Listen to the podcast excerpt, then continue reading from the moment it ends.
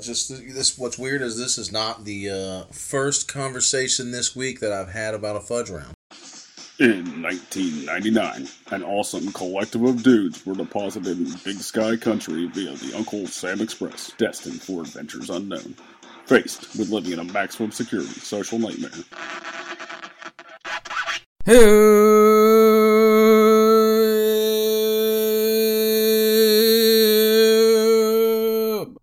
Howdy, folks. Double J back here, coming at you live/recorded from my studio/spare bedroom, real deep in them foothills of Appalachia, directly from the #1 drug overdose death capital of America, per capita, of course.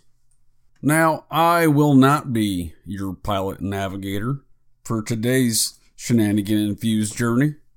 Welcoming back Grizzle for another Grizzlecast. It seems that Grizzle may or may not be done wrestling them groundhogs, but he has fully recovered from the monkeypox. I believe today we delve into a bit of the madness that is Grizzle's life. It's more of a dark comedy of sorts at times. I mean, specifically today's discussion, very dark comedy related. And in true fashion, for a Grizzlecast, Grizzle was supposed to be here today to record this introduction. However, he called me and he was like, dude, I'm lost. And I was like, what do you mean you're lost? You're supposed to be here to record this introduction. To which Grizzle replied, I don't know where I am. And I said, well, duh, dude. I know the definition of being lost. Anyhow, folks of the interwebs, thanks again for joining us today to get a little GCD. Catch y'all on the flip with that Grizzlecast. Wham! When I'm 30, I'll be sold out at the stadium. House big as Palladium. You can let Tom Brady in. These naked girls Canadian. This private jet my favorite to wave at aliens. That's what I thought when I was 20. I had plenty bumps and bruises, wrong turns, wins and loses. Reality was gruesome when it grew from the illusion. Feel like I was headed somewhere, don't remember where it was. Somebody yelled, join the club, we all got lost.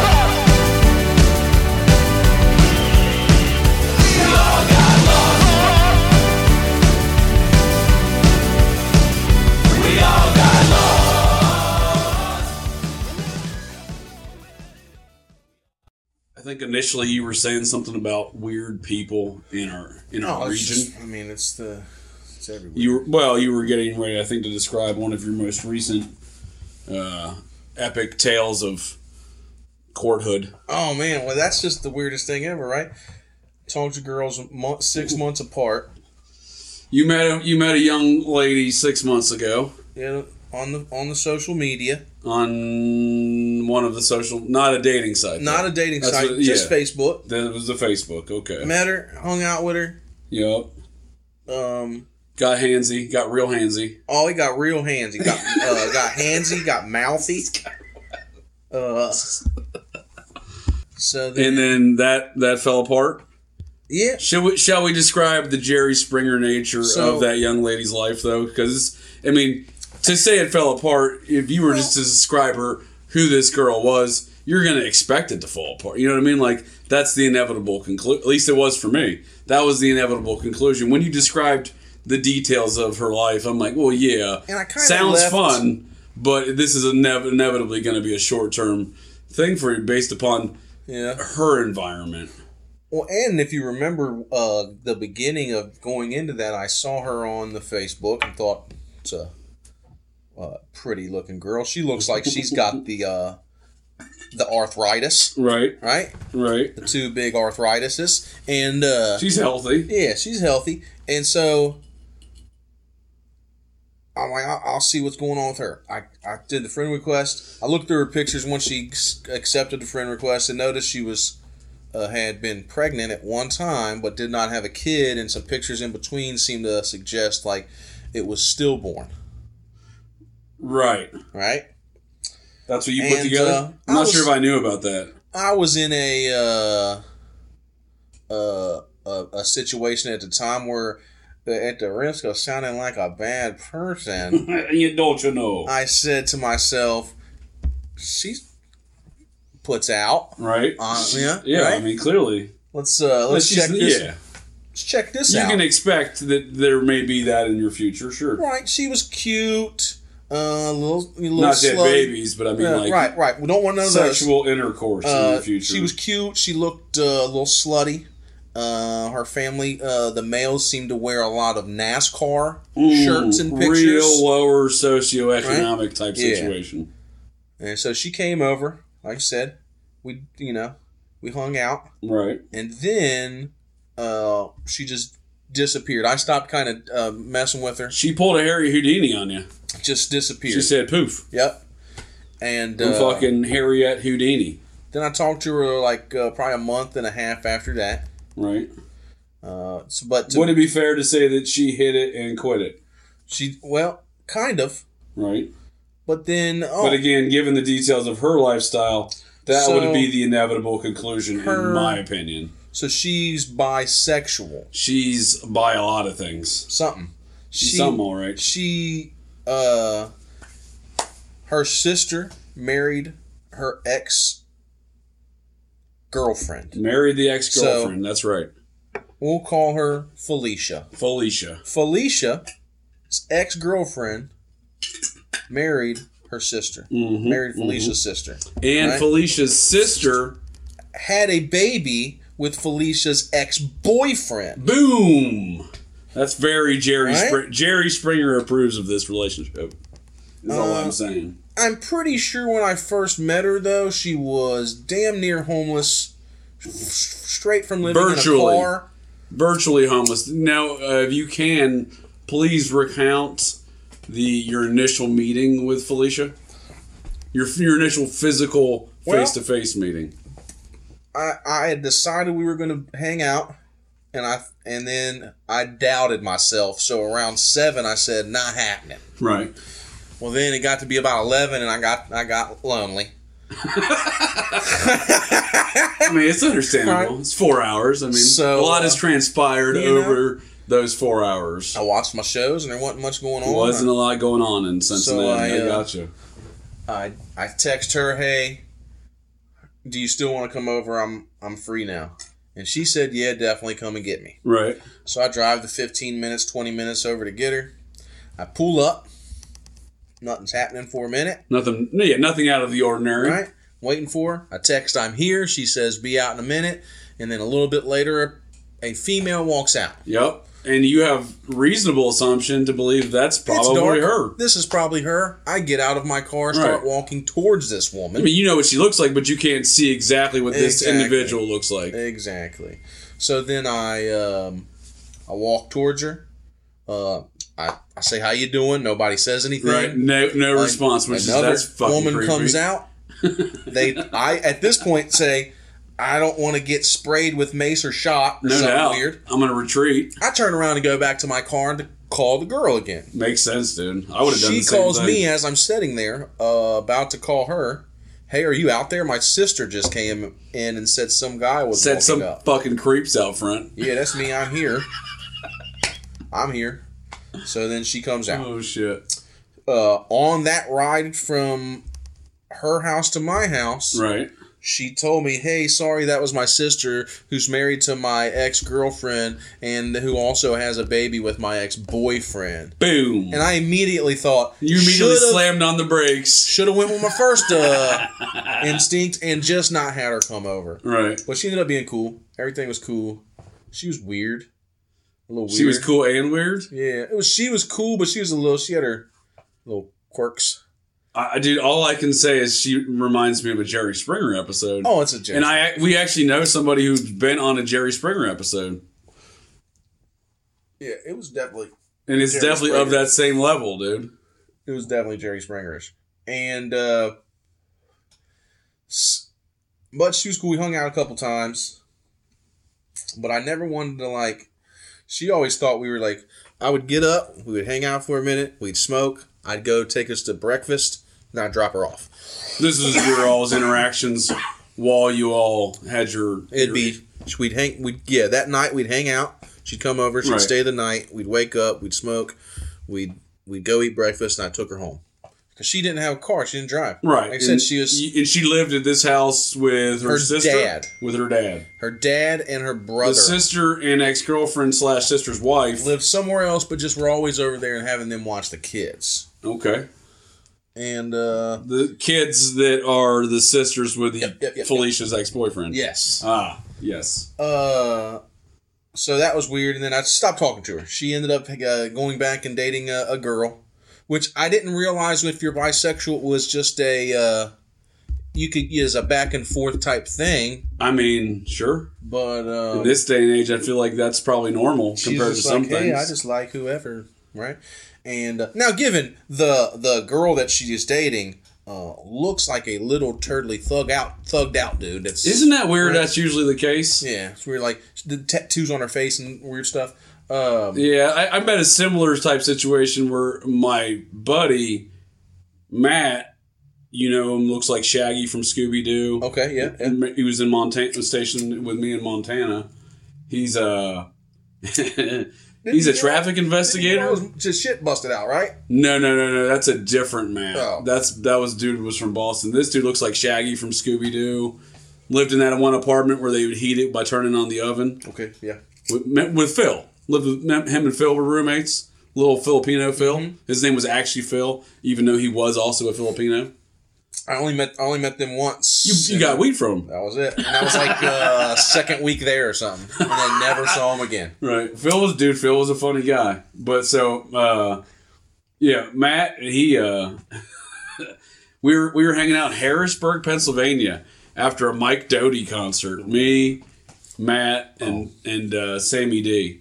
This is when Sammy D lived in Jersey. He lives in Los Angeles now. Right. As I just returned from visiting him in yet another crazy invasion. Yes, sir. The garbage can dudes definitely took over parts of Los Angeles and San Diego. Whew. San Diego, way more judgy on garbage can dude-like activities than LA. LA, you just blend in. There's so much other strange things going on. No one really gives a fuck. Right. Well, when I was trying to go into the Marines, it had pretty much been established just because of the previous drug charges that I had to get, right. Recommendations written for so I could get in. Right. Well, having those charges disqualified me for most of the jobs, but my ASVAB tests, I was most of the jobs I could qualify for, I just couldn't do them right then because I had to wait. Right. So one of the things I could do though was a helicopter mechanic. Okay.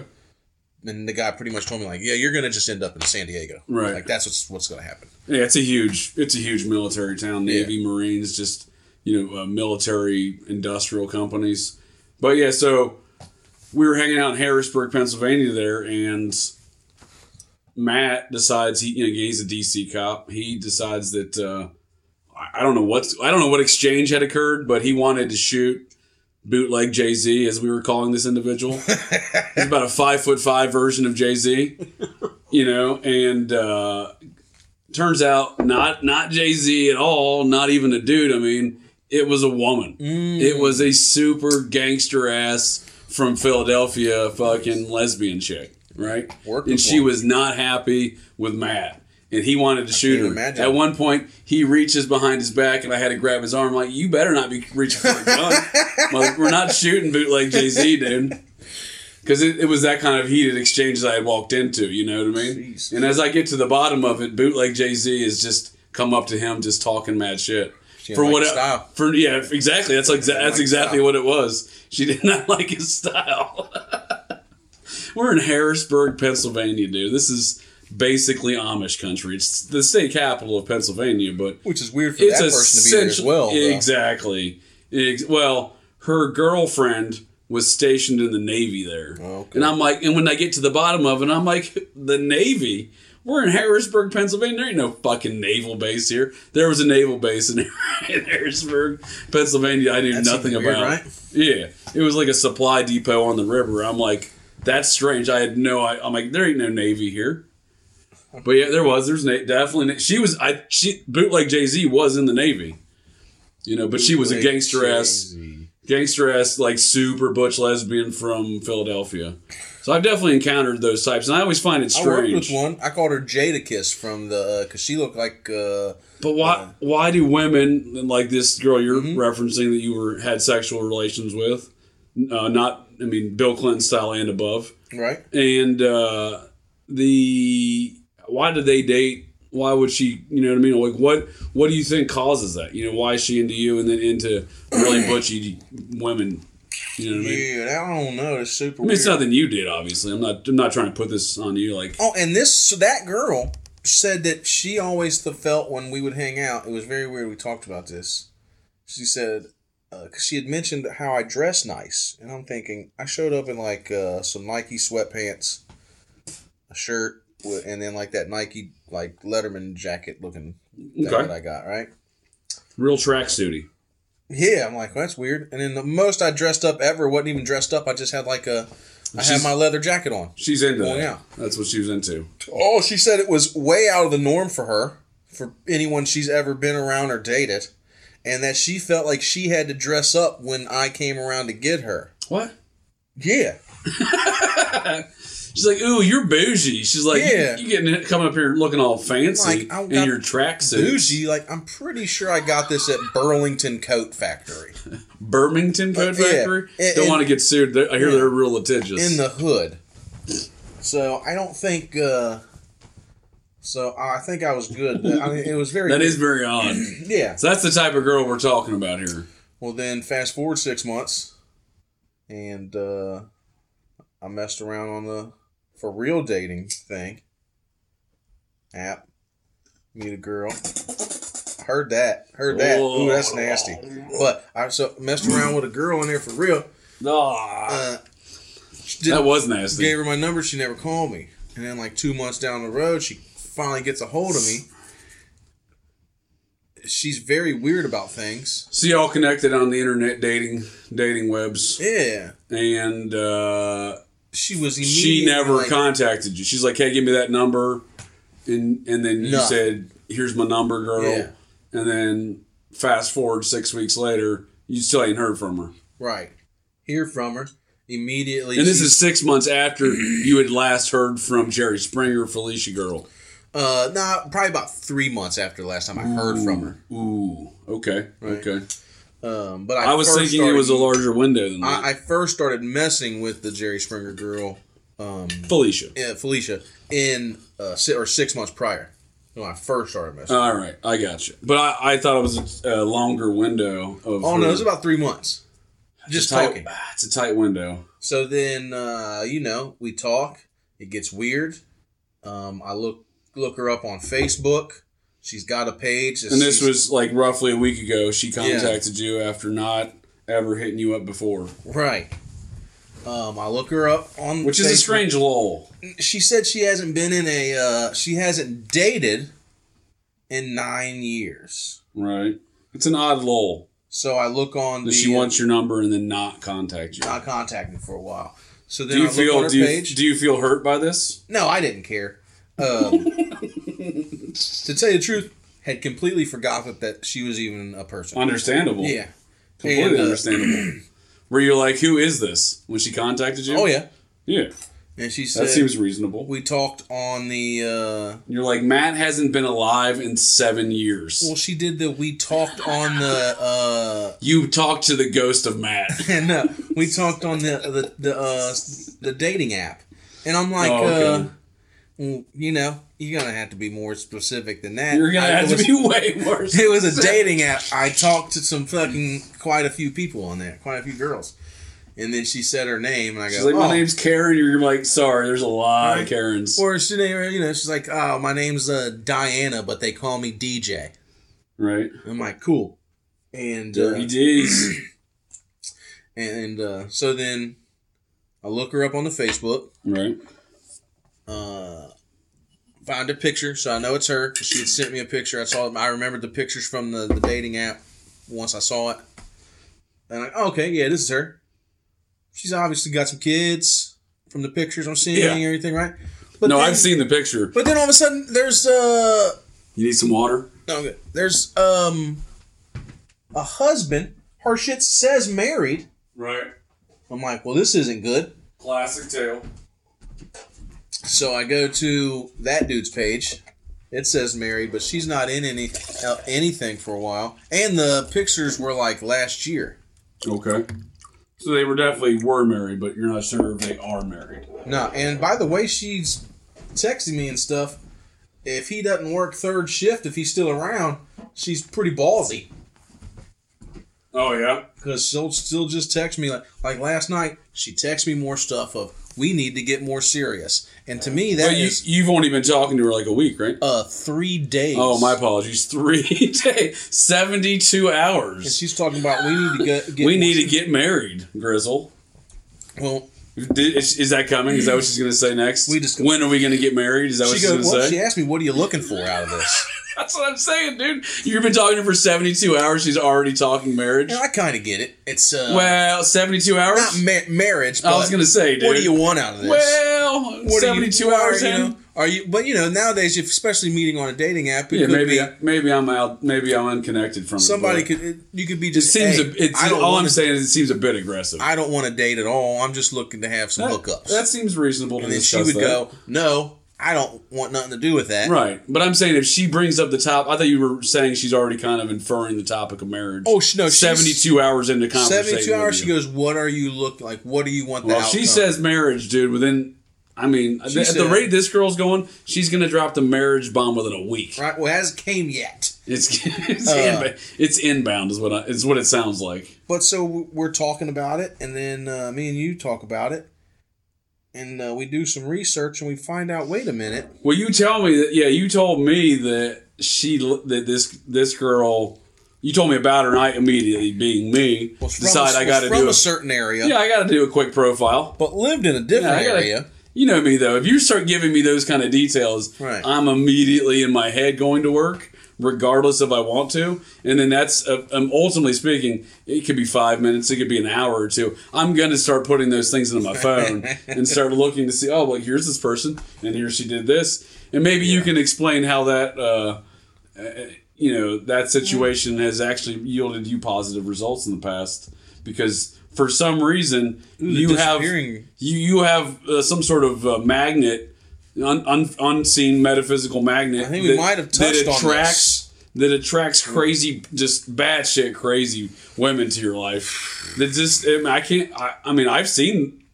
it happen. I can't look at it and be like, oh well, Grizzle did this or Grizzle did that, and that's why this happened. That's why this crazy broad was able to insert herself into your life. Right. That's not how it's going down at all. And I can't even say you're not trolling bars. No. You're not I'm not picky either. Right. So that doesn't help. Granted. Right. But you're not out there actively trying to bring these situations into your life. These situations are presenting themselves to you. Right. And I don't always stop it. And I've been known to stop it. Well... There was one that you put the kibosh on a couple. There's one that was just, I'm sorry, there's too much going on here. Way too much.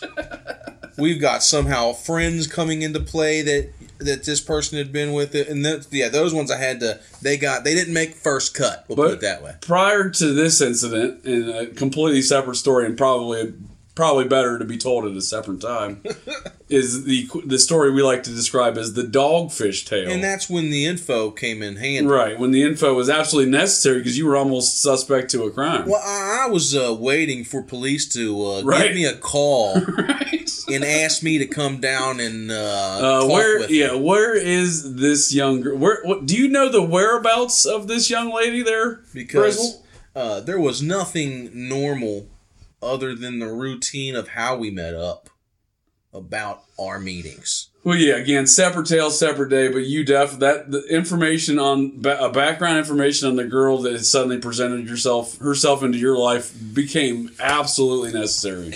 Completely. So then fast forward till now. Boom, do it again. And then you go, yeah, it looks like, Delhi on this street, we'll call it Donaldson Street. And I go, hold up.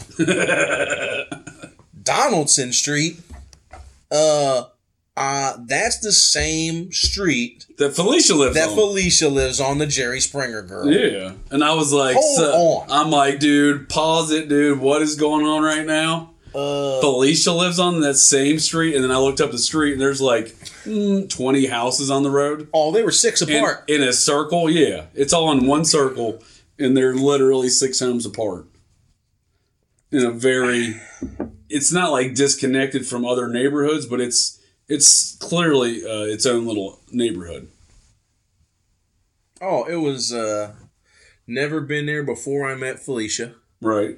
Never would have a reason to go there after. And nor would you expect to meet anyone else from that random road. How would I? 20 minutes from your home on virtually the edge of Cincinnati. And then damn near neighbors.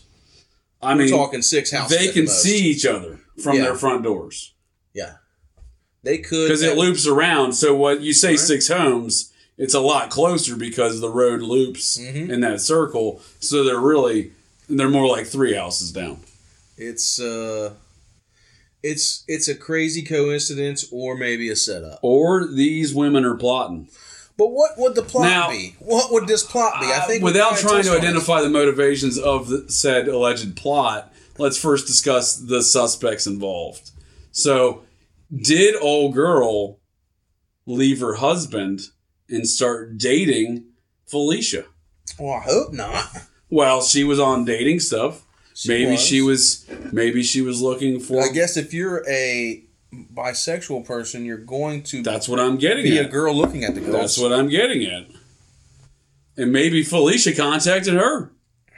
Maybe Felicia's like, "Hey, I live down the street from you, girl. Let's be friends." And then Felicia's like, "Hey, by the way, I'm bisexual."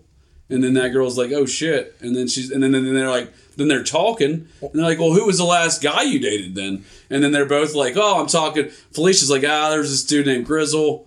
You know, a few months back. And I like to think of it better like she goes, hey, let's get together. And then it's the same time that when they got together, that's why she didn't call me right away. And she goes, that's what I'm saying. Right? And that's what I'm getting at. She goes, well, why? Who were you talking to on your That's what I'm getting at. She's like, well, who was the last guy you were with? Okay, she's like, well, after my husband, I was talking to this dude, Grizzle. And she goes, I got his number. Grizzle? Yeah, dude, I got his number. She's like, what? Let me see that number. And they're like, oh, shit, it's the same guy. We should probably go over there and give him the best weekend of his life. That's where I'm hoping this goes. That's the most positive angle this could take. Instead of, I come home and they're in my house already without me letting them in. And there's like a dead rabbit in the kitchen. Which I don't even have one, so they brought it with them. The kitchen and the rabbit. Yeah. So, who knows? I mean, it would. I'm hoping it doesn't go down that way, though. That would not. Yeah, I mean, for everyone's sake, that's best. Because I'd have to murder two women. I mean, and I would have to help bury them. It would just be a whole thing, dude. I think Sammy might have me on that. I think I don't know why. This may be the only time it helps to live next door to a crazy Somalian man who won the lottery to come to the United States and left his wife. Did he have kids? I don't think he had kids, but he wouldn't tell us. He was married, but it didn't matter. She didn't win. Right. Just his name was pulled. He said, "Oh man, well, see." It was at Somalia or was it Libya? Not Libya. It was either. Where wasn't Somalia either? He's not Somalian. Where do they say the? He's like French African. The Ethiopia. There we go. Yeah. Yeah, but he tries to tell me that Africa's completely full of all white people. I mean, if you didn't listen to him talk, you could suspect him to be Caucasian. Well, he said if I was to look at him... But the moment Sammy opens his mouth, oh yeah, he doesn't know what's going on. He doesn't say the right stuff. He's asked me before. He's almost like a real-life Frank Reynolds. He's been doing this weird shit from It's Always Sunny. If you really think about it, he's always carrying a gun, happy to pull it out on you. Yeah. Very happy. Heard him tell a dude, I'll leave you slumped over the fence like a dead duck. Right? So then I'm in there one day.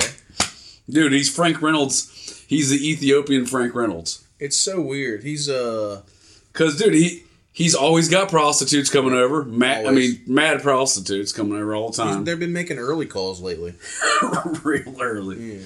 He opens his business whenever the fuck he feels like it. He don't care about that. Yeah, dude. He buys rundown homes, remodels them to or rehabs them to Section 8 standards, right? And then gets it signed off on by the state, and then he's guaranteed that money because the tenants pay $100, and then he charges them $900. So then the state pays the $800. Yep. He's got a good business model, that Sammy. Oh, he really hit the lottery. I mean, I didn't realize until meeting this guy that there was a lottery. I didn't know for which people to hit. But I mean, if you think about it, are you just in it, or do you gotta do something to get in it? Yeah, he's been here for what, like 25, 30 years. Yeah, dude, we walked into a store and he had disco ball on, his lights were low, and the music was playing, and he was drunk dancing. Nice. We said, and it was like 12. That's how we knew he was going to be drunk, because he was still open at midnight. Right. So we go in there, and he goes, oh, dancing, just starts making noises, right? And it's full-blown bodega status. Full-blown. And old snacks, new pipes. I said, you know what I mean? Oh yeah, I said. I said, Sam, you got that disco music going. I said, and he goes, yeah, dancing like this to like this when I first got over here. Yep. And I remember thinking, well, you said you came 25 years ago. If you came over listening to disco and dressed up in disco stuff 25 years ago, right, you were way out of style. No doubt, dude. You were way behind the times, Sammy. He's like, yeah, disco. Yeah. Like, America, disco. He tried to ask me a question on how to say a word, but didn't know English enough to... Dude, conversations with a guy are hilarious, dude. Yeah. They are absolutely hilarious. Because, he's hit the lottery. He's the American dream. Sammy is the American dream. And I like no one He's like 30, hires. What, probably 35 years old, living in Ethiopia, puts his name in for a lottery for one Ethiopian citizen to go to America to get American citizenship. They said, you got it, bud. Sammy, you won. He said, all right, see you guys. He's like, well, peace out, motherfuckers.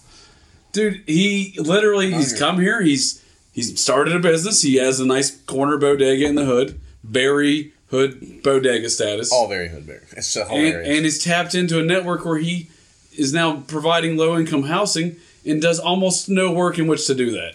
He is literally living the American dream. And you can 100% say anybody that Sammy hires to do any type of work does not do that work full-time. I've been in the bodega when people that he has hired to do work has come in there talking about doing previous and future work. Right. And the dude's got like 240s. It's this old, not old, but like 50-year-old grizzly ass white dude. Because Sammy said, talking about doing some roofing. I'll give you $20, 2 beers, and a pack of cigarettes if you go out here and paint my building. And the dude said, yeah, fuck it, why not? Done. That's what I'm saying. Yeah. Sammy's living he's living the dream, dude. He is quite possibly one of the biggest Trumpers I've ever met, too. Oh, he loves him. We've had numerous. I mean, I'm a Trump fan, but Sammy way out Trumps my Trump fanhood. He said, "I don't care what he says. I'm always going to love." So at this point, the guy could come out and say anything. That's what I'm saying. It doesn't matter what Donald Trump says. Sammy's going to love him. I murdered three people last night. Sammy go. He probably had a reason. It was probably a good reason, and so I'm going. How many people do you think Sammy's murdered? Well. He's murdered. I know he's definitely killed one person. And that's why no one ever tries Sammy around that area. Yeah, they tried to rob him. He said, "Pa-pow!" Yeah, and apparently that was right when he came over and started it and bought that and everything was. Yeah, and everyone in the hood now knows you don't go rob Sammy. Right. He's a crazy ass Ethiopian gangster. 47 cameras. Oh yeah. Between him and is very happy to show you he's got a loaded gun on him at all times. Oh, it's outside. We've discussed it. Open carry. Yeah, we've discussed it. Me and Sammy have discussed guns on numerous occasions. A cop had to tell him one time, you have to put your gun away and go back in your house or I'm going to arrest you. And Sammy said, I called you. I call you. You work for me. I called you. Right. Which they don't like. They don't want to hear that. No, I love Sammy, though. He's fantastic. And it is. Dude, a guy was coming up the street, drunk in his car, hit a car on the side of the street. Right. Totaled his car, got out, started to run away. Sammy came out with the pistol. Yep. You ain't going nowhere. You're out of here, bud. The guy tried to rush him to fight him. Right. Sammy said, you move, I'll shoot you and have you slumped over that fence like a dead duck. And so the guy stopped. Sammy held him at gunpoint till the cops came, but then Sammy wouldn't put his gun away once the cops came. He was fired up. And he tried to tell him, I called you. They're like, yeah, but now you're still got your gun out pointed at the dude when we're here trying to... Yeah, he's fantastic. That guy's hilarious. The world needs more Sammys. He's amazing. And I tell you what, you know what's really hard on a diet is living next door to a corner store. I'm good. Yeah, I do agree with you. I once lived across from a Chevron station in California and frequently went there. I actually think I contributed, because I oftentimes would take Kevin, the little human, with me on trips across to the Chevron station. Right. He was a young teenager at the time. And he's now Kevin, the gigantic little human, because he's about an inch taller than me and has about 20 pounds on me. He's about 5'11 or so, 250. And he's like 15, 16 years old, dude. Can you start a claim against like Little Debbie? If I get, because I'm pretty sure I've just got untreated type 2 diabetes. Yeah, well, so zebra cakes and Swiss cake rolls alone. Right now, that's what I was getting at with this kid. I watched him last week in California, just take an entire box of one of them like ho-hos or whatever, and like evaporate them in under 10 minutes. Also, he's a Hostess man. Yeah. See, the Hostess to me uses too much of the cooking wax or whatever it is on their chocolate to keep it in that mold. There's a dispute amongst sweet treats manufacturers, and you got the Hostess. Well, and they're way. You're a Little Debbie man. I'm a Little Debbie. Well, Little Debbie is. I'm getting a zebra cake for 50 cents. Whoa. I'm getting the Swiss cake rolls, 2 of them for 50 cents. What's Hostess coming? Hostess, you're getting the $1, the $1.29. That's bootleg, dude. That's outrageous. Yeah, and I'm thinking in California, you're probably getting what, $2, $2.25? Probably at least $1.50. Yeah. So, zebra cakes, Swiss cake rolls. Now, where does Entenmann's fall in this category? Well, now we're getting up to some like upper shelf. That's bougie right there. Yeah, that's whenever you're at the grocery store, you got that extra $5 to spend on some donuts. Well, they do the little snack cakes. Oh yeah, you get the snack cakes. You can get all kinds of stuff through them now. They do the snack cakes. Brownies. There's another manufacturer that I've besides Entenmann's that I'll talk snack cakes. Yeah, we're gonna talk snack cakes here, friend. The Tasty Cakes. That's who it is, Tasty Cakes. That's my favorite. They're big out on the East Coast. Tasty Cakes. I'm not a big Tasty Cakes fan. Oh, I'm a big Tasty Cakes. I'll get them if I want. Entenmann's is like my number 2, but Tasty Cakes. I will say the Hostess Cherry Pie. Ooh. If you heat it up. That's my thing. Never heat it up. Oh. I hear you heat it up, put a little butter on it. That sounds delicious. I can't deal with cold pie. I just crush that pie. My grandpa used to eat the chocolate pudding ones. Ooh. I do like those. It's just chocolate pudding inside. Yeah, I do like those. I do like those little pies. I mean, I'm not going to lie to y'all. I've eaten a cold cherry pie. It's not my favorite. I'll fuck a pie up. Yeah. Yeah. Dude, when I was like, I don't know, I was like 13 or 14, like when I was, no, I was probably 12 or 13. I don't know. I was younger, and I used to mound those fucking... fudge rounds, like boxes. I mean, I was on Kevin, the gigantic little human diet. You know what I mean? Just making a box of fudge rounds evaporate in like 10 minutes. That's what I'm saying. I speak from experience. Nothing productive's coming from that. Excuse me. And I used just for shits and giggles. You know me. I got to be a jackass about the situation. So I would be stuffing fudge rounds in my mouth hole, and I would call up the number on the box, the manufacturer's like customer comment number, and I'm not complaining. I'm calling up there with like a mouthful of fudge rounds, trying to explain to them how delicious their product is. I'm like, these are the most delicious fudge rounds ever. But I'm doing that with like 4 or 5 fudge rounds. Your manager, but these are fantastic. But just to tell them these are amazing, then I love it. Like I'm going to keep going up the chain. Like I'm upset, but I just want to keep letting everyone know. I don't think they got the bit. Is what I don't. At the end, I thought it was hilarious. I don't think they got the bit. That's probably because they probably don't even eat fudge rounds. Yeah, they probably don't. They probably don't understand how delicious a fudge round is. Just this. What's weird is this is not the first conversation this week that I've had about a fudge round. That is weird. I was asked. This is the first conversation I've had about a fudge round this week. I can say I probably haven't had a conversation about a fudge round maybe ever in my life before that. I might not have ever had a conversation about a fudge round since I used to routinely make those fudge round calls. Right. Other than, hey, do y'all have the fudge rounds? And they go to second aisle and you go get the fudge rounds. Yeah, no, this was I was asked specifically, do you eat the fudge rounds? I used to love them. I said, yes, I eat them. Just They're had amazing. One yesterday. This person goes, I tried one the other day. It tastes weird to me, so now I don't want them no more. Oh, that's unfortunate. And I will say I've had some that have, I call it the funk. It's got the funk on it. Oh, is it old stuff? Where it tastes a little banana. Like it's got a little banana in it. Shouldn't taste banana. Which, to me, anything that's an artificial banana, I want to puke. It's out of here? Yeah.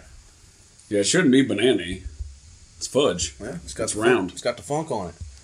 You don't want the funk on it. Who wants the funk? But it's pretty... But yeah.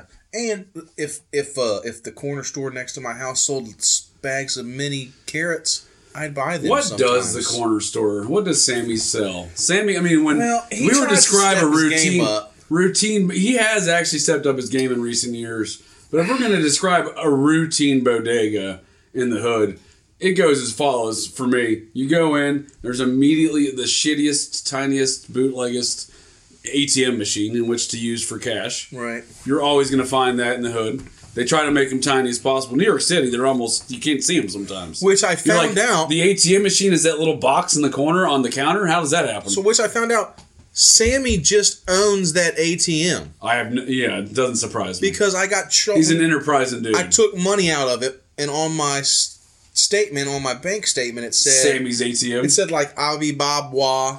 Right. Something, Inc., right? LLC. That's his company. That's his company. Right. So when you use, like, he's got a $7 minimum, right? On credit. That's what I'm saying. You almost have to use that. Yeah. That's what bodegas do, though. Yeah, that's a classic bodega move. You must use that ATM over there in the corner because he's going to get three from that. It's $2.95. Exactly. He's got that. He's got that on lockdown. He's making money from any cash transaction. That's what I'm saying.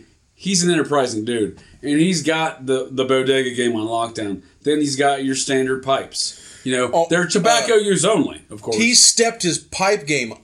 Oh, really? We're talking. We've got little one hitters. We've got nice little glass pieces. Yep. We've got steamrollers now. Ooh, he has stepped it up. Steamrollers. We've got a bunch of bongs, different sizes, with the mini chambers inside of them. He's got your lighters, got your torches. Got the lighters, got the torches. Does he have the roses? The rose with the little glass pipe? Yeah, and he sells... That's a standard bodega move right there. And he sells the only pen that's sold with an actual glass thing. Yep. It's a pen, a writing pen. Yep. But it's got a glass tube. I said, Sammy, do you think the people that you sell these pens to are just doing a lot of writing? Right.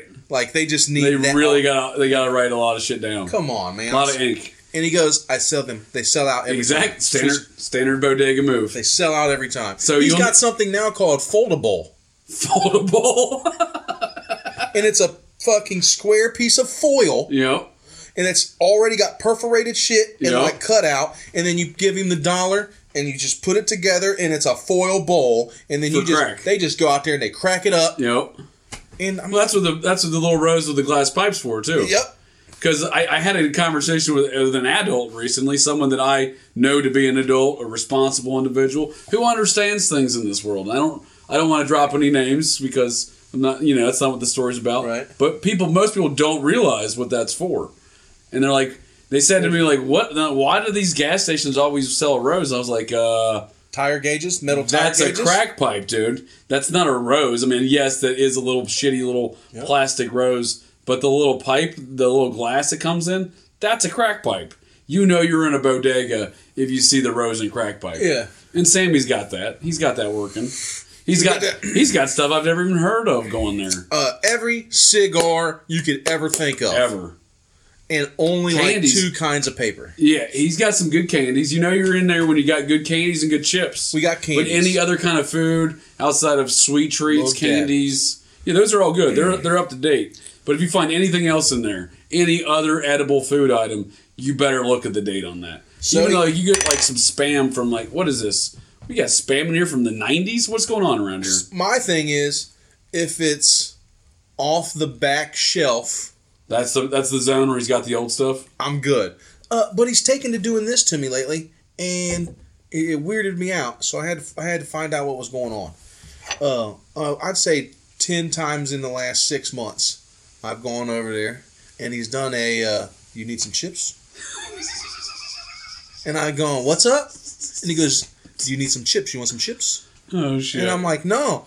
I've even had chips, like buying chips. And him trying to chips? Go, you want some more chips? You need some chips? Does he got stocked some chips? So every time I just go, no. Right. I just go, nah, man. Why is he pushing the chips? Good. Well, that's what I said to Tyler. I said, T, man, what's up? He keeps pushing chips on me. Real heavy. I said, what's going on? He goes, I know exactly what's going on.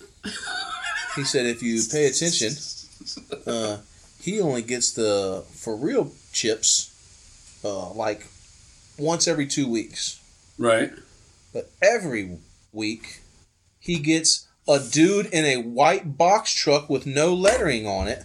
Yo. Just pull up and unloads mass boxes of random chips. He's got a chip guy. He's got a fucking chip guy. I'm not surprised. Sammy's an enterprising dude.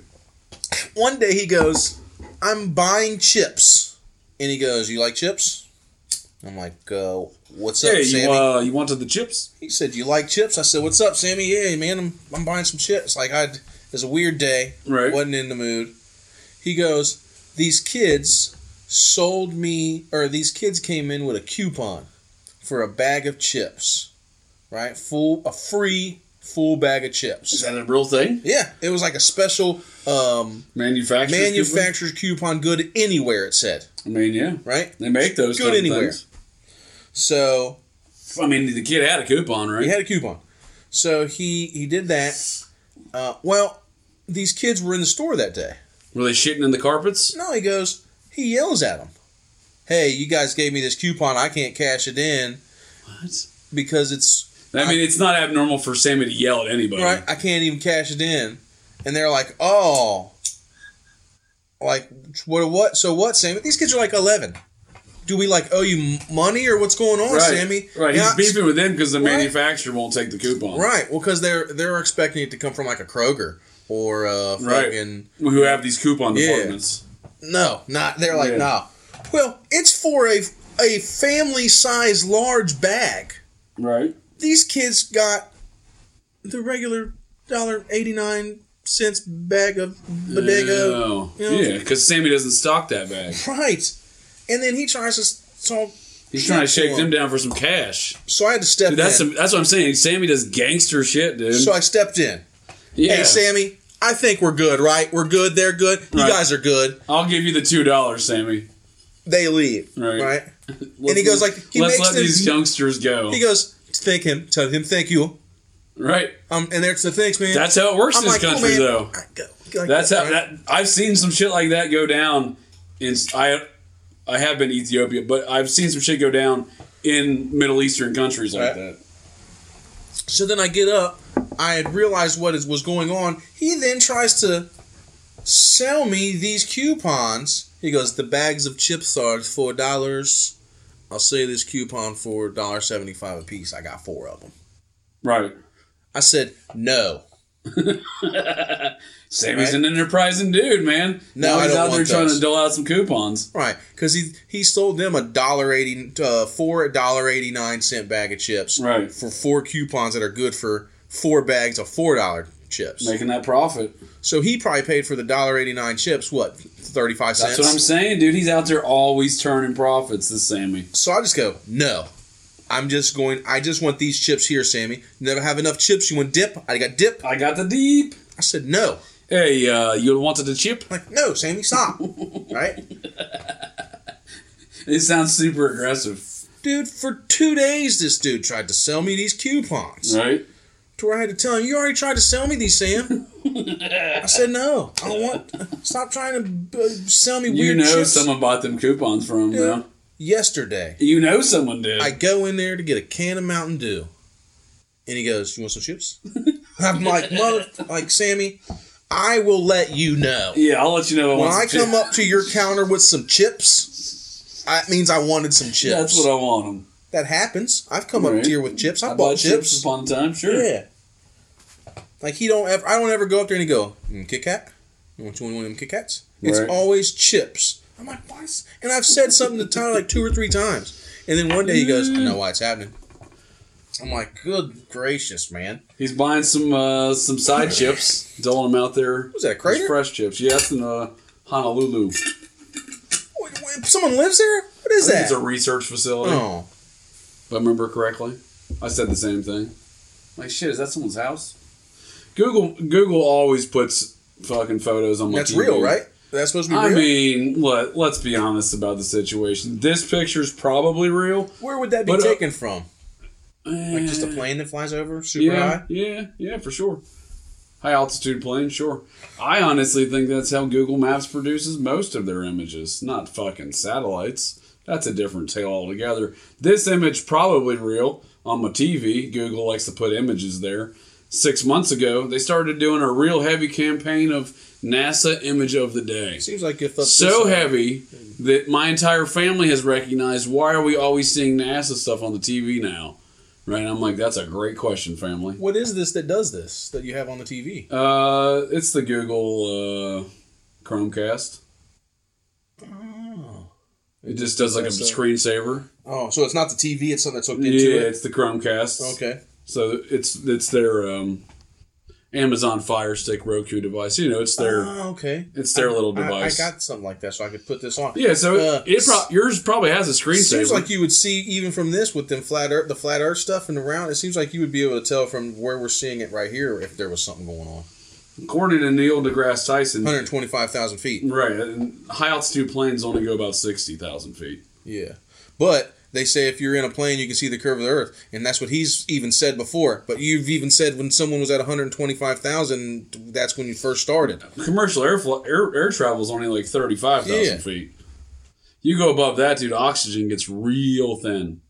But they said that the Red Bull dude was 125,000 feet. Was he? Damn, that's high. Yeah. I thought he was more like 85,000 feet. I thought he was above...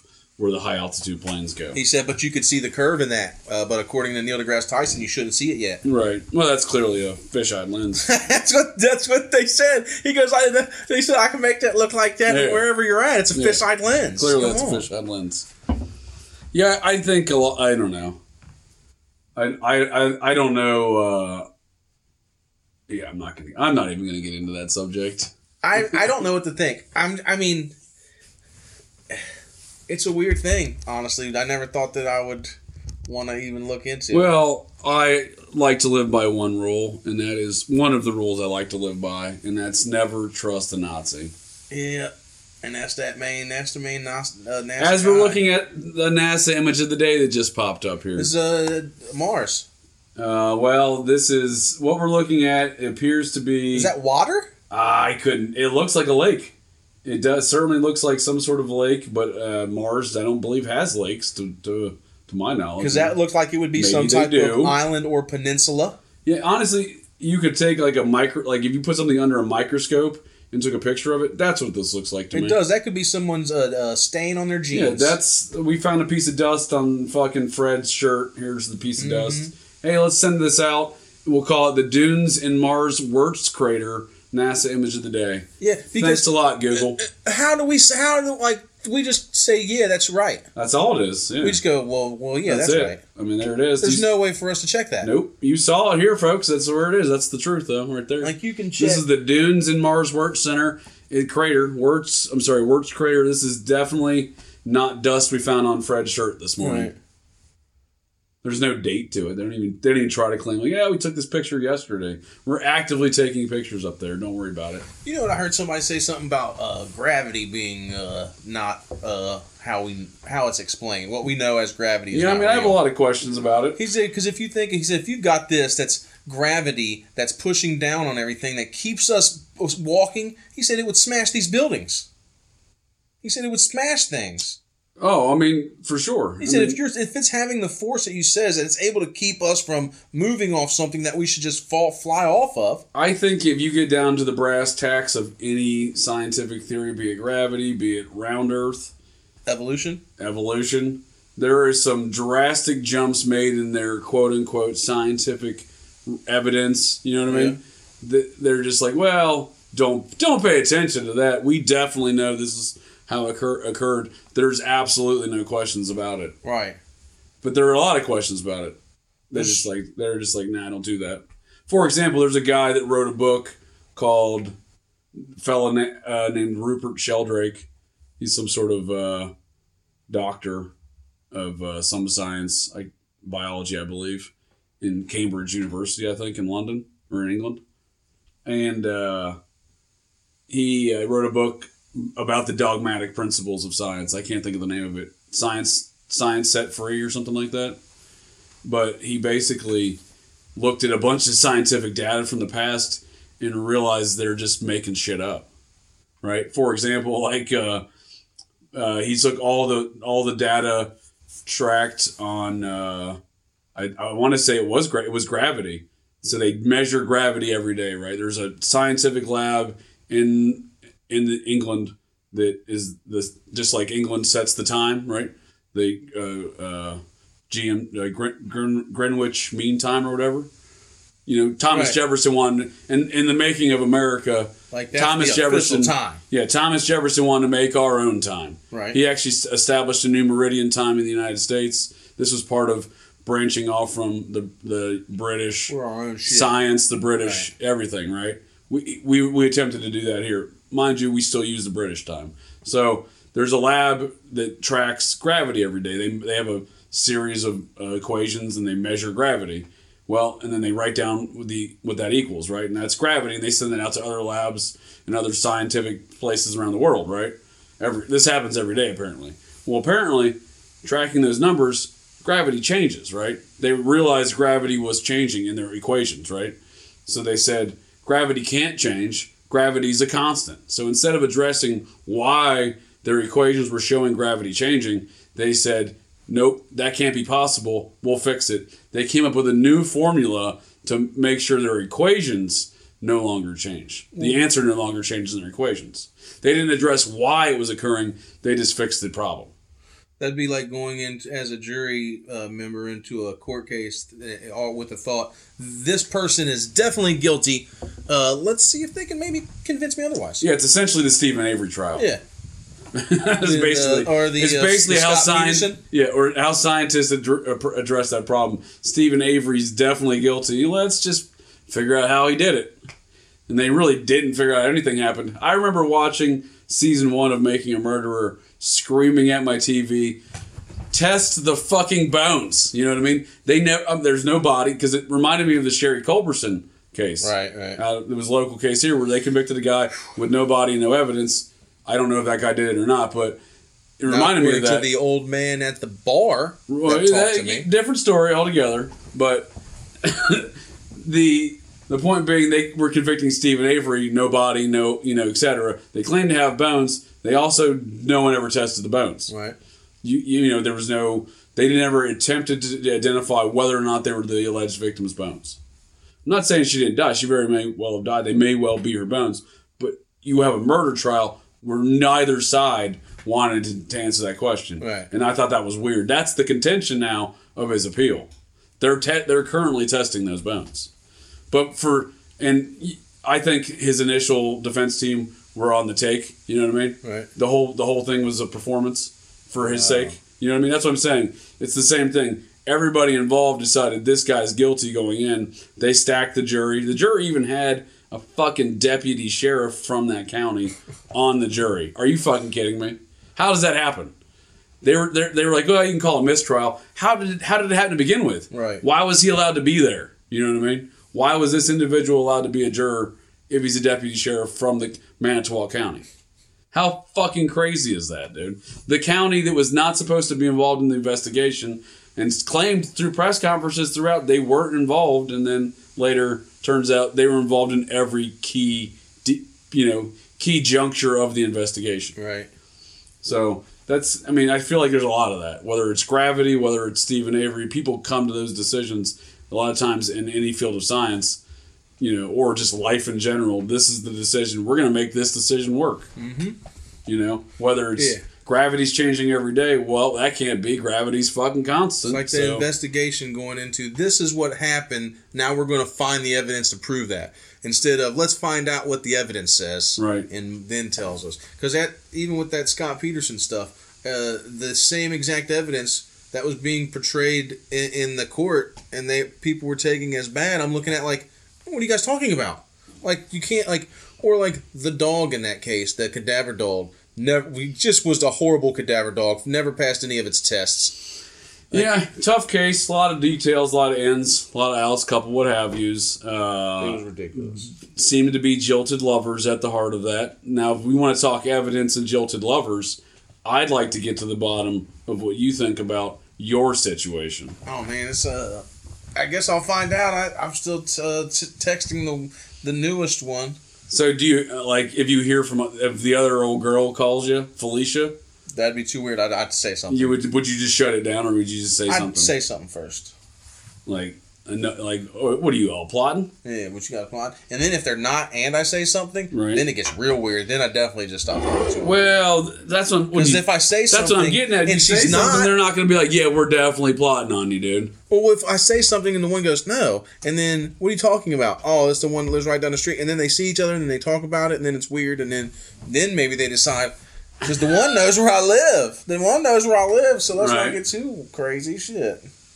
Well, it should be an interesting situation nonetheless. I hope it's good, interesting, or nothing at all. That's what I'm hoping.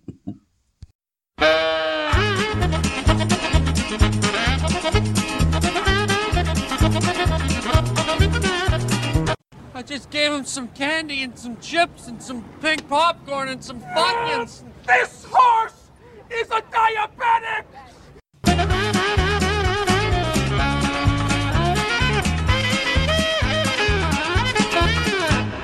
What would this plot be? I think without trying to identify the motivations of the said alleged plot, let's first discuss the suspects involved. So, did old girl leave her husband and start dating Felicia? Well, I hope not. Well, she was on dating stuff. Maybe she was looking for. I guess if you're a bisexual person, you're going to. That's what I'm getting. Be at. A girl looking at the girls. That's what I'm getting at. And maybe Felicia contacted her. Maybe Felicia's like, "Hey, I live down the street from you, girl. Let's be friends." And then Felicia's like, "Hey, by the way, I'm bisexual." And then that girl's like, "Oh shit!" And then they're like, then they're talking, and they're like, "Well, who was the last guy you dated then?" And then they're both like, "Oh, I'm talking." Felicia's like, there's this dude named Grizzle, you know, a few months back." And I like to think of it better. Like she goes, "Hey, let's get together," and then it's the same time that when they got together, that's why she didn't call me right away. And she goes, that's what I'm saying. Right? That's what I'm getting at. She goes, "Well, why? Who were you talking to on your?" That's what I'm getting at. She's like, "Well, who was the last guy you were with?" Okay. She's like, "Well, after my husband, I was talking to this dude Grizzle." And she goes, "I got his number." Grizzle? Yeah, dude, I got his number. She's like, "What? Let me see that number." And they're like, "Oh shit, it's the same guy. We should probably go over there and give him the best weekend of his life." That's where I'm hoping this goes. That's the most positive angle this could take. Instead of, I come home and they're in my house already without me letting them in. And there's like a dead rabbit in the kitchen. Which I don't even have one, so they brought it with them. The kitchen and the rabbit. Yeah. So, who knows? I mean, it would. I'm hoping it doesn't go down that way, though. That would not. Yeah, I mean, for everyone's sake, that's best. Because I'd have to murder two women. I mean, and I would have to help bury them. It would just be a whole thing, dude. I think Sandy might have me on that. I think I don't know why. This may be the only time it helps to live next door to a crazy Somalian man who won the lottery to come to the United States and left his wife. Did he have kids? I don't think he had kids, but he wouldn't tell us. He was married, but it didn't matter. She didn't win. Right. Just his name was pulled. He said, "Oh man, well, see." It was at Somalia or was it Libya? Not Libya. It was either. Where wasn't Somalia either? He's not Somalian. Where do they say the? He's like French African. The Ethiopia. Ethiopia. There we go. Yeah. Yeah. Yeah. But he tries to tell me that Africa's full of completely full of all white people. I mean, if you didn't listen to him talk, you could suspect him to be Caucasian. Well, he said if I was to look at him... But the moment Sammy opens his mouth, oh, yeah, he doesn't know what's going on. He doesn't say the right stuff. He's asked me before. He's almost like a real-life Frank Reynolds. He's been doing this weird shit from It's Always Sunny. If you really think about it, he's always carrying a gun, happy to pull it out on you. Yeah. Very happy. Heard him tell a dude... I'll leave you slumped over the fence like a dead duck. Right? So then, I'm in there one day. Dude, he's Frank Reynolds. He's the Ethiopian Frank Reynolds. It's so weird. He's, Because, dude, he's always got prostitutes coming over. Mad prostitutes coming over all the time. They've been making early calls lately. Real early. Yeah. He opens his business whenever the fuck he feels like it. He don't care about that. Yeah, dude. He buys rundown homes, remodels them to, or rehabs them to Section 8 standards, right? And then gets it signed off on by the state, and then he's guaranteed that money because the tenants pay $100, and then he charges them $900. So then the state pays the $800. Yep. He's got a good business model, that Sammy. Oh, he really hit the lottery. I mean. I didn't realize until meeting this guy that there was a lottery. I didn't know for which people to hit. But I mean, if you think about it, are you just in it, or do you gotta do something to get in it? Yeah, he's been here for what, like 25, 30 years. Yeah, dude, we walked into a store and he had disco ball on. His lights were low and the music was playing, and he was drunk dancing. Nice. And it was like 12. That's how we knew he was going to be drunk because he was still open at midnight. Right. So we go in there. And he goes, oh, dancing, just starts making noises, right? And it's full-blown bodega status. Full-blown. And, old snacks, new pipes, I said, you know what I mean? Oh, yeah, I said, Sam, you got that disco music going. I said, and he goes, yeah, dancing like this to, like this when I first got over here. Yep. And I remember thinking... Well, you said you came 25 years ago. If you came over listening to disco and dressed up in disco stuff 25 years ago, you were way out of style. No doubt, dude. You were way behind the times, Sammy. He's like, yeah, disco. Yeah. Like, America, disco. He tried to ask me a question on how to say a word, but didn't know English enough to... Dude, conversations with the guy are hilarious, dude. Yeah. They are absolutely hilarious. Because he's hit the lottery. He's the American dream. Sammy is the American dream. And I like no one. He's like 30, probably 35 years old, living in Ethiopia, puts his name in for a lottery for one Ethiopian citizen to go to America to get American citizenship. They said, you got it, bud. Sammy, you won. He said, all right, see you guys. He's like, well, peace out, motherfuckers. Yeah. Dude, he's come here. He's started a business. He has a nice corner bodega in the hood. Very hood bodega status. All very hood bodega. It's so hilarious. And he's tapped into a network where he is now providing low-income housing and does almost no work in which to do that. He is literally living the American dream. And you can 100% say anybody that Sammy hires to do any type of work does not do that work full-time. I've been in the bodega when people... that he is hired to do work has come in there talking about doing previous and future work. Right. And the dude's got like 240s. It's this old, not old, but like 50-year-old grizzly ass white dude. Because Sammy said, talking about doing some roofing. I'll give you $20, 2 beers, and a pack of cigarettes if you go out here and paint my building. And the dude said, yeah, fuck it, why not? Done. That's what I'm saying. Yeah. Sammy's living, he's living the dream, dude. He is quite possibly... one of the biggest Trumpers I've ever met, too. Oh, he loves him. We've had numerous... I mean, I'm a Trump fan, but Sammy way out Trumps my Trump fanhood. He said, I don't care what he says. I'm always going to love... So at this point, the guy could come out and say anything. That's what I'm saying. It doesn't matter what Donald Trump says. Sammy's going to love him. I murdered three people last night. Sammy would go, he probably had a reason. It was probably a good reason, and so I'm going to say it's okay. How many people do you think Sammy's murdered? Well...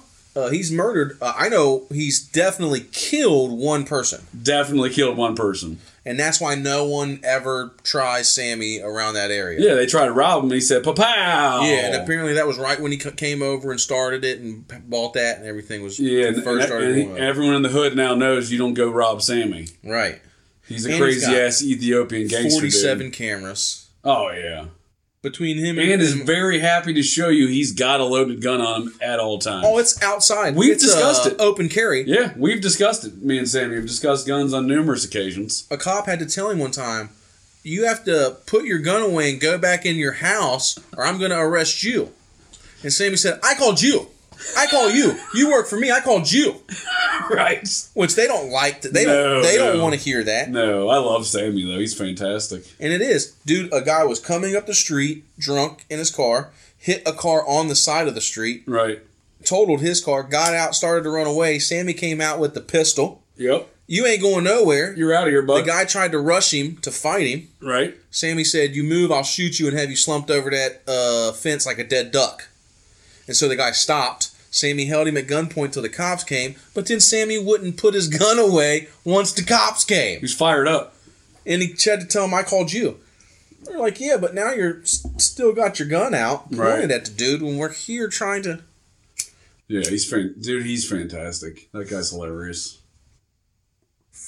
The world needs more Sammys. He's amazing. And I tell you what, you know what's really hard on a diet is living next door to a corner store. I'm good. Yeah, I do agree with you. I once lived across from a Chevron station in California and frequently went there. I actually think I contributed because I oftentimes would take Kevin, the little human, with me on trips across to the Chevron station. Right. He was a young teenager at the time. And... he is now Kevin, the gigantic little human, because he's about an inch taller than me and has about 20 pounds on me. He's about 5'11 or so, 250. And he's like 15, 16 years old, dude. Can you start a claim against like Little Debbie if I get... Because I'm pretty sure I've just got untreated type 2 diabetes. Yeah, well, so... From zebra cakes and Swiss cake rolls alone. Right, now that's what I was getting at with this kid. Dude, I watched him last week in California take an entire box of one of them like Ho-Ho's or whatever and like evaporate him in under 10 minutes. Also, he's a Hostess man. Yeah. See... the Hostess, to me, uses too much of the cooking wax or whatever it is on their chocolate to keep it in that mold. There's a dispute amongst sweet treats manufacturers. And so you got the Hostess. Well, and they're way... You're a Little Debbie man? I'm a Little Debbie. Well, Little Debbie is... I'm getting a zebra cake for 50 cents. Whoa. I'm getting the Swiss cake rolls, 2 of them for 50 cents. What's Hostess coming out? Hostess, you're getting the $1.29. That's bootleg, dude. That's outrageous. Yeah, and I'm thinking in California, you're probably getting the what, $2, $2.25? Probably at least $1.50. Yeah, so zebra cakes, Swiss cake rolls. Now, where does Entenmann's fall in this category? Well, now we're getting up to some, like, upper shelf. That's bougie right there. Yeah. That's whenever you're at the grocery store, you got that extra $5 to spend on some donuts. Well, they do the little snack cakes. Oh, yeah, you get the snack cakes. You can get all kinds of stuff through them now. They do the snack cakes. Brownies. There's another manufacturer that I've... besides Entenmann's. I'll talk snack cakes all day. I mean, yeah, we're going to talk snack cakes here, friend. The Tasty Cakes.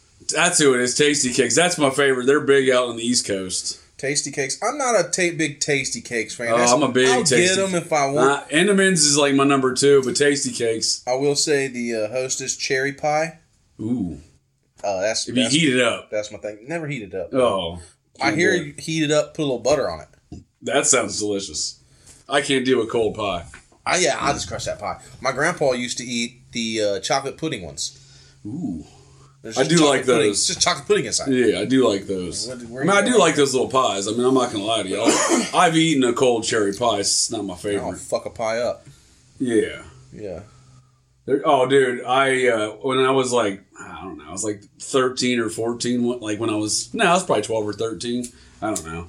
I was younger, and I used to mound those fucking... fudge rounds, like boxes. I mean, I was on Kevin, the gigantic little human diet. You know what I mean? Just making a box of fudge rounds evaporate in like 10 minutes. That's what I'm saying. I speak from experience. Nothing productive's coming from that. Excuse me. And I used just for shits and giggles, you know me. I got to be a jackass about the situation. So I would be stuffing fudge rounds in my mouth hole, and I would call up the number on the box, the manufacturer's like customer comment number. And I'm not complaining. I'm calling up there with like a mouthful of fudge rounds, trying to explain to them how delicious their product is. I'm like, these are the most delicious fudge rounds ever. But I'm doing that with like 4 or 5 fudge rounds in my mouth. But these are fantastic. But just to tell them these are amazing, that I love it. Yeah. Like I'm going to keep going up the chain. Like I'm upset, but I just want to keep letting everyone know. I don't think they got the bit. Is what I don't. At the end, I thought it was hilarious. I don't think they got the bit. It's probably because they probably don't even eat fudge rounds. Yeah, they probably don't. They probably don't understand how delicious a fudge round is. What's weird is this is not the first conversation this week that I've had about a fudge round. That is weird. I was asked. This is the first conversation I've had about a fudge round this week. I can say I probably haven't had a conversation about a fudge round maybe ever in my life before that. I might not have ever had a conversation about a fudge round since I used to routinely make those fudge round calls. Right. Other than, hey, do y'all have the fudge rounds? And they go to second aisle and you go get the fudge rounds. This was I was asked specifically, do you eat the fudge rounds? I used to love them. I said, yes, I eat them. They're amazing. One yesterday. This person goes, I tried one the other day. It tastes weird to me, so now I don't want them no more. Oh, that's unfortunate. And I will say I've had some that have, I call it the funk. It's got the funk on it. Oh, is it old stuff? Where it tastes a little banana. Like it's got a little banana in it. Shouldn't taste banana. Which, to me, anything that's an artificial banana, I want to puke. It's out of here? Yeah. Yeah, it shouldn't be banana-y. It's fudge. Yeah, it's round. It's got the funk on it. You don't want the funk on it. Who wants the funk? But it's pretty... But yeah. And if the corner store next to my house sold bags of mini carrots, I'd buy them. What sometimes. Does the corner store? What does Sammy sell? Sammy, we were describing a routine. He has actually stepped up his game in recent years.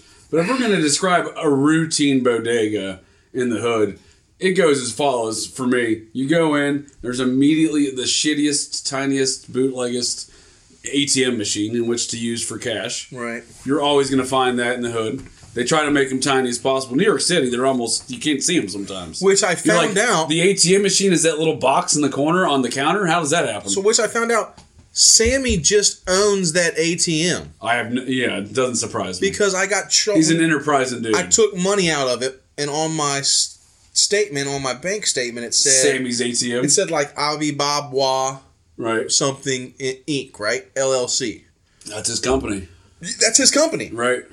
So when you use, like, he's got a $7 minimum, right, on credit. That's what I'm saying. You almost have to use that. Yeah. That's what bodegas do, though. Yeah, that's a classic bodega move. You must use that ATM over there in the corner because he's going to get 3 from that. It's $2.95. Exactly. He's got that. 3. He's got that on lockdown. He's making money from any cash transaction. That's what I'm saying.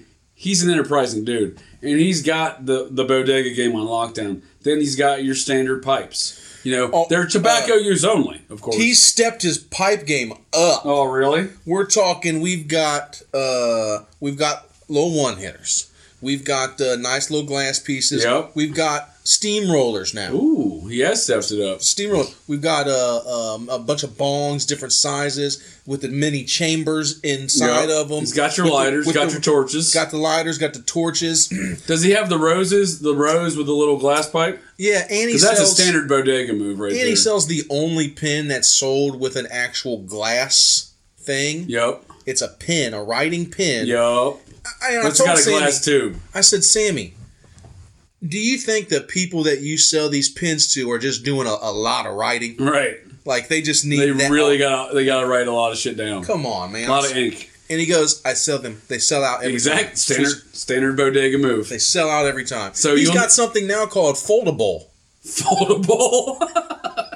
And it's a fucking square piece of foil. Yep. And it's already got perforated shit and like cut out, and then you give him the $1 and you just put it together and it's a foil bowl, and then they just go out there and they crack it up. Yep. And well, that's what the little rows of the glass pipes for too. Yep. Because I had a conversation with an adult recently, someone that I know to be an adult, a responsible individual who understands things in this world. I don't want to drop any names because I'm not, you know, that's not what the story's about. Right. But most people don't realize what that's for, and they're like, they said to me like, "What? Why do these gas stations always sell rows?" I was like, tire gauges, metal tire gauges. That's a crack pipe, dude. That's not a rose. I mean, yes, that is a little shitty little plastic rose, but the little pipe, the little glass that comes in, that's a crack pipe. You know you're in a bodega if you see the rose and crack pipe. Yeah. And Sammy's got that. He's got that working. He's got stuff I've never even heard of going there. Every cigar you could ever think of. Ever. And only candies. Like two kinds of paper. Yeah, he's got some good candies. You know you're in there when you got good candies and good chips. We got candies. But any other kind of food outside of sweet treats, candies, yeah, those are all good. They're up to date. But if you find anything else in there, any other edible food item, you better look at the date on that. So even though you get like some spam from like, what is this? We got spam in here from the 90s? What's going on around here? My thing is, if it's off the back shelf... That's the zone where he's got the old stuff? I'm good. But he's taken to doing this to me lately, and it weirded me out, so I had to find out what was going on. I'd say 10 times in the last 6 months, I've gone over there, and he's done a, you need some chips? And I've gone, what's up? And he goes, do you need some chips? You want some chips? Oh, shit. And I'm like, no. I've even had chips, like buying chips. And him trying to go, you want some more chips? You need some chips? Does he got stocked some chips? So every time I just go, no. Right. I just go, nah, man. Why is he pushing the chips? Good. Well, that's what I said to Tyler. I said, T, man, what's up? He keeps pushing chips on me. Real heavy. I said, what's going on? He goes, I know exactly what's going on. He said, if you pay attention, he only gets the for real chips like once every 2 weeks. Right. But every week he gets a dude in a white box truck with no lettering on it. Yo. Just pull up and unloads mass boxes of random chips. He's got a chip guy. He's got a fucking chip guy. I'm not surprised. Sammy's an enterprising dude. One day he goes, I'm buying chips. And he goes, you like chips? I'm like, what's up, Sammy? You wanted the chips? He said, you like chips? I said, what's up, Sammy? Yeah, man, I'm buying some chips. Like, it was a weird day. Right. Wasn't in the mood. He goes, these kids came in with a coupon for a bag of chips. Right? A free full bag of chips. Is that a real thing? Yeah. It was like a special manufacturer's coupon, good anywhere, it said. I mean, yeah. Right? They make those good anywhere. Things.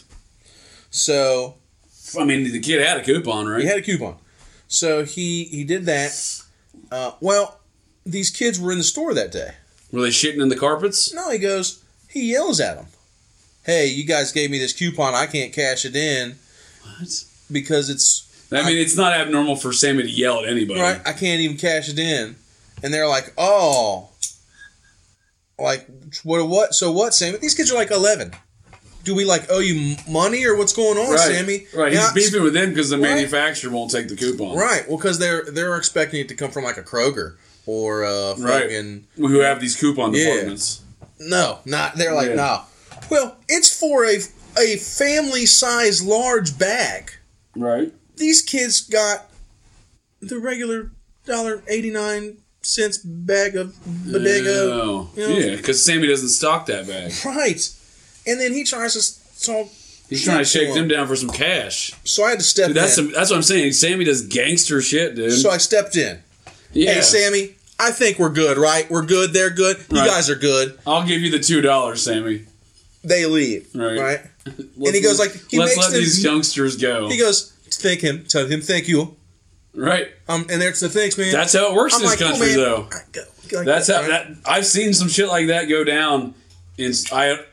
I have been to Ethiopia, but I've seen some shit go down in Middle Eastern countries like that. So then I get up. I had realized what was going on. He then tries to sell me these coupons. He goes, the bags of chips are $4. I'll sell you this coupon for $1.75 a piece. I got 4 of them. Right. I said, no. Sammy's an enterprising dude, man. No, now he's out there trying to dole out some coupons. Right, because he sold them $4.89 bag of chips for four coupons that are good for four bags of $4 chips. Making that profit. So he probably paid for the $1.89 chips, what, 35 cents? That's what I'm saying, dude. He's out there always turning profits, this Sammy. So I just go, no. I just want these chips here, Sammy. Never have enough chips. You want dip? I got dip. I got the deep. I said no. Hey, you wanted the chip? I'm like, no, Sammy, stop. Right? It sounds super aggressive. Dude, for 2 days this dude tried to sell me these coupons. Right. To where I had to tell him, you already tried to sell me these, Sam. I said no. I don't want... Stop trying to sell me weird chips. You know someone bought them coupons from him, though. Yesterday. You know someone did. I go in there to get a can of Mountain Dew. And he goes, you want some chips? I'm like, Sammy, I will let you know. Yeah, I'll let you know. When I come up to your counter with some chips, it means I wanted some chips. That's what I want them. That happens. I've come up to here with chips. I bought chips upon a time, sure. Yeah. Like I don't ever go up there and go, Kit Kat? You want one of them Kit Kats? Right. It's always chips. I'm like, what? And I've said something to Tyler like two or three times. And then one day he goes, I know why it's happening. I'm like, good gracious, man. He's buying some side chips, doling them out there. Was that a crater? Fresh chips. Yeah, that's in Honolulu. Wait, someone lives there? What is that? It's a research facility. Oh. If I remember correctly. I said the same thing. Like, shit, is that someone's house? Google always puts fucking photos on my TV. That's real, right? That's supposed to be real? I mean, let's be honest about the situation. This picture's probably real. Where would that be taken from? Like just a plane that flies over super high? Yeah, for sure. High altitude plane, sure. I honestly think that's how Google Maps produces most of their images, not fucking satellites. That's a different tale altogether. This image probably real on my TV. Google likes to put images there. 6 months ago, they started doing a real heavy campaign of NASA image of the day. Seems like if so heavy that my entire family has recognized, why are we always seeing NASA stuff on the TV now? Right? And I'm like, that's a great question, family. What is this that does this that you have on the TV? It's the Google Chromecast. Oh. It just does like a screensaver. Oh, so it's not the TV, it's something that's hooked into it? Yeah, it's the Chromecast. Okay. So it's their Amazon Fire Stick Roku device. You know, it's their It's their little device. I got something like that, so I could put this on. Yeah, so yours probably has a screensaver. It seems like you would see even from this with them the flat Earth stuff and around. It seems like you would be able to tell from where we're seeing it right here if there was something going on. According to Neil deGrasse Tyson, 125,000 feet. Right, and high altitude planes only go about 60,000 feet. Yeah, but. They say if you're in a plane, you can see the curve of the Earth. And that's what he's even said before. But you've even said when someone was at 125,000, that's when you first started. Commercial air travel is only like 35,000 feet. You go above that, dude, oxygen gets real thin. But they said that the Red Bull dude was 125,000 feet. Was he? Damn, that's high. Yeah. I thought he was more like 85,000 feet. I thought he was above... where the high altitude planes go. He said, but you could see the curve in that. But according to Neil deGrasse Tyson, you shouldn't see it yet. Right. Well, that's clearly a fisheye lens. That's what they said. He goes, they said, I can make that look like that wherever you're at. It's a fisheye lens. Clearly, it's a fisheye lens. Yeah, I think a lot. I don't know. I don't know. Yeah, I'm not even going to get into that subject. I don't know what to think. I mean. It's a weird thing, honestly. I never thought that I would want to even look into it. Well, I like to live by one rule, and that is one of the rules I like to live by, and that's never trust a Nazi. Yeah, and that's the main NASA guy. As we're looking at the NASA image of the day that just popped up here. This is Mars. Well, this is what we're looking at. It appears to be... Is that water? I couldn't. It looks like a lake. It does certainly looks like some sort of lake, but Mars, I don't believe, has lakes to my knowledge. Because that looks like it would be some type of island or peninsula. Yeah, honestly, you could take like if you put something under a microscope and took a picture of it. That's what this looks like to me. It does. That could be someone's stain on their jeans. Yeah, we found a piece of dust on fucking Fred's shirt. Here's the piece of dust. Hey, let's send this out. We'll call it the Dunes in Mars Wirtz Crater. NASA image of the day. Yeah, thanks a lot, Google. We just say, yeah, that's right. That's all it is. Yeah. We just go, well, yeah, that's right. I mean, there it is. There's no way for us to check that. Nope. You saw it here, folks. That's where it is. That's the truth, though, right there. Like, you can check. This is the dunes in Mars Wirtz Crater. This is definitely not dust we found on Fred's shirt this morning. Right. There's no date to it. They don't even try to claim, like, yeah, we took this picture yesterday. We're actively taking pictures up there. Don't worry about it. You know what? I heard somebody say something about gravity being not how it's explained. What we know as gravity is not real. I have a lot of questions about it. He said, because if you've got this, that's gravity that's pushing down on everything that keeps us walking, he said it would smash these buildings. He said it would smash things. Oh, I mean, for sure. He said, if it's having the force that you says, that it's able to keep us from moving off something that we should just fly off of. I think if you get down to the brass tacks of any scientific theory, be it gravity, be it round Earth, evolution, there are some drastic jumps made in their quote unquote scientific evidence. You know what I mean? Yeah. They're just like, well, don't pay attention to that. We definitely know this is how it occurred. There's absolutely no questions about it. Right. But there are a lot of questions about it. They're just like, nah, don't do that. For example, there's a guy that wrote a book called named Rupert Sheldrake. He's some sort of doctor of some science, like biology, I believe, in Cambridge University, I think, in London or in England. And he wrote a book about the dogmatic principles of science. I can't think of the name of it. Science Set Free or something like that. But he basically looked at a bunch of scientific data from the past and realized they're just making shit up. Right? For example, like he took all the data tracked on I want to say it was gravity. So they measure gravity every day, right? There's a scientific lab in England that is this, just like England sets the time, right? The Greenwich Mean Time or whatever. You know, Thomas Jefferson wanted, in the making of America, like Thomas Jefferson time. Yeah, Thomas Jefferson wanted to make our own time. Right. He actually established a new meridian time in the United States. This was part of branching off from the British science, the British everything, right?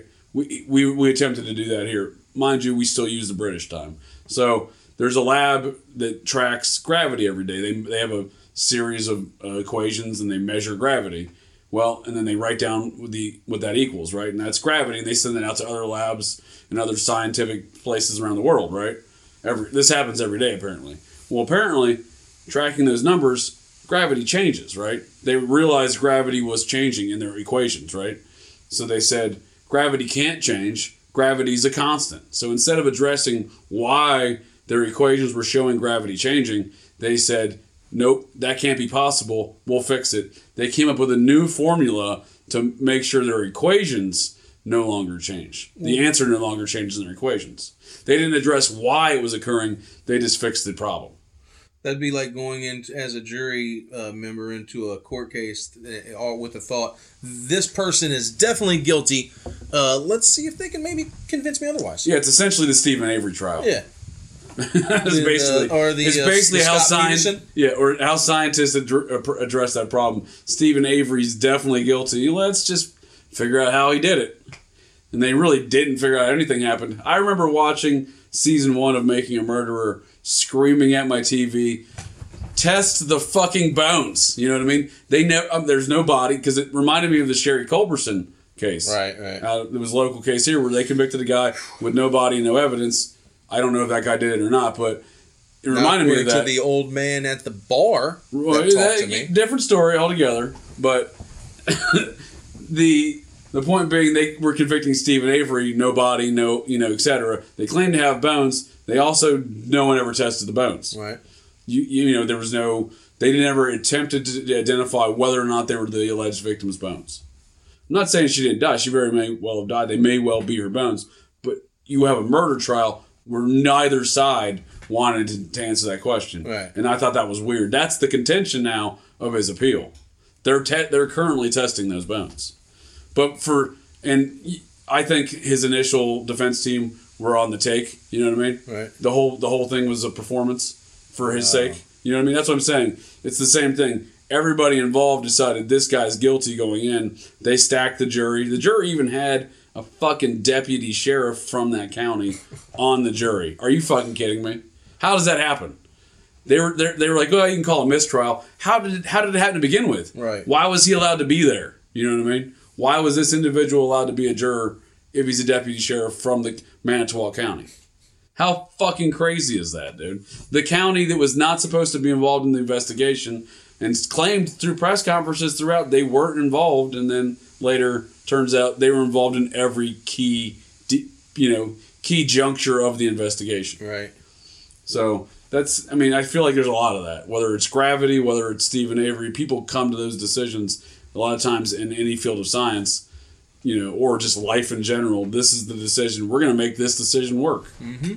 You know, whether it's gravity's changing every day. Well, that can't be. Gravity's fucking constant. It's like the investigation going into this is what happened. Now we're going to find the evidence to prove that. Instead of let's find out what the evidence says, right, and then tells us. Because that, even with that Scott Peterson stuff, the same exact evidence that was being portrayed in the court and people were taking as bad. I'm looking at like, what are you guys talking about? Like you can't like, or like the dog in that case, the cadaver dog. Was a horrible cadaver dog. Never passed any of its tests.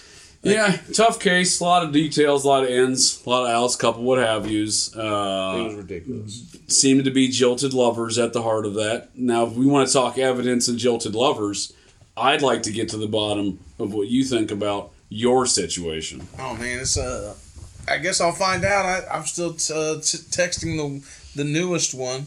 So do you, like, if you hear from, if the other old girl calls you, Felicia? That'd be too weird. I'd say something. Would you just shut it down, or would you just say something? I'd say something first. Like, what are you, all plotting? Yeah, what you got to plot? And then if they're not and I say something, right, then it gets real weird. Then I definitely just stop talking to them. Well, that's what I'm... Because if I say something... That's what I'm getting at. If you say something, they're not going to be like, yeah, we're definitely plotting on you, dude. Well, if I say something and the one goes, no, and then, what are you talking about? Oh, it's the one that lives right down the street. And then they see each other and then they talk about it and then it's weird. And then maybe they decide, because the one knows where I live. The one knows where I live, so let's not get too crazy shit. Well, that's it. That's the show here, folks. So the next time you're out on the town, visiting your local watering holes, or perhaps just meandering around, and you hear the unmistakable sounds of metal clanking, and you spot signs of a disturbance, well, check your six. Look in that garbage can, because you never can tell. The GCDs may be loose in your town.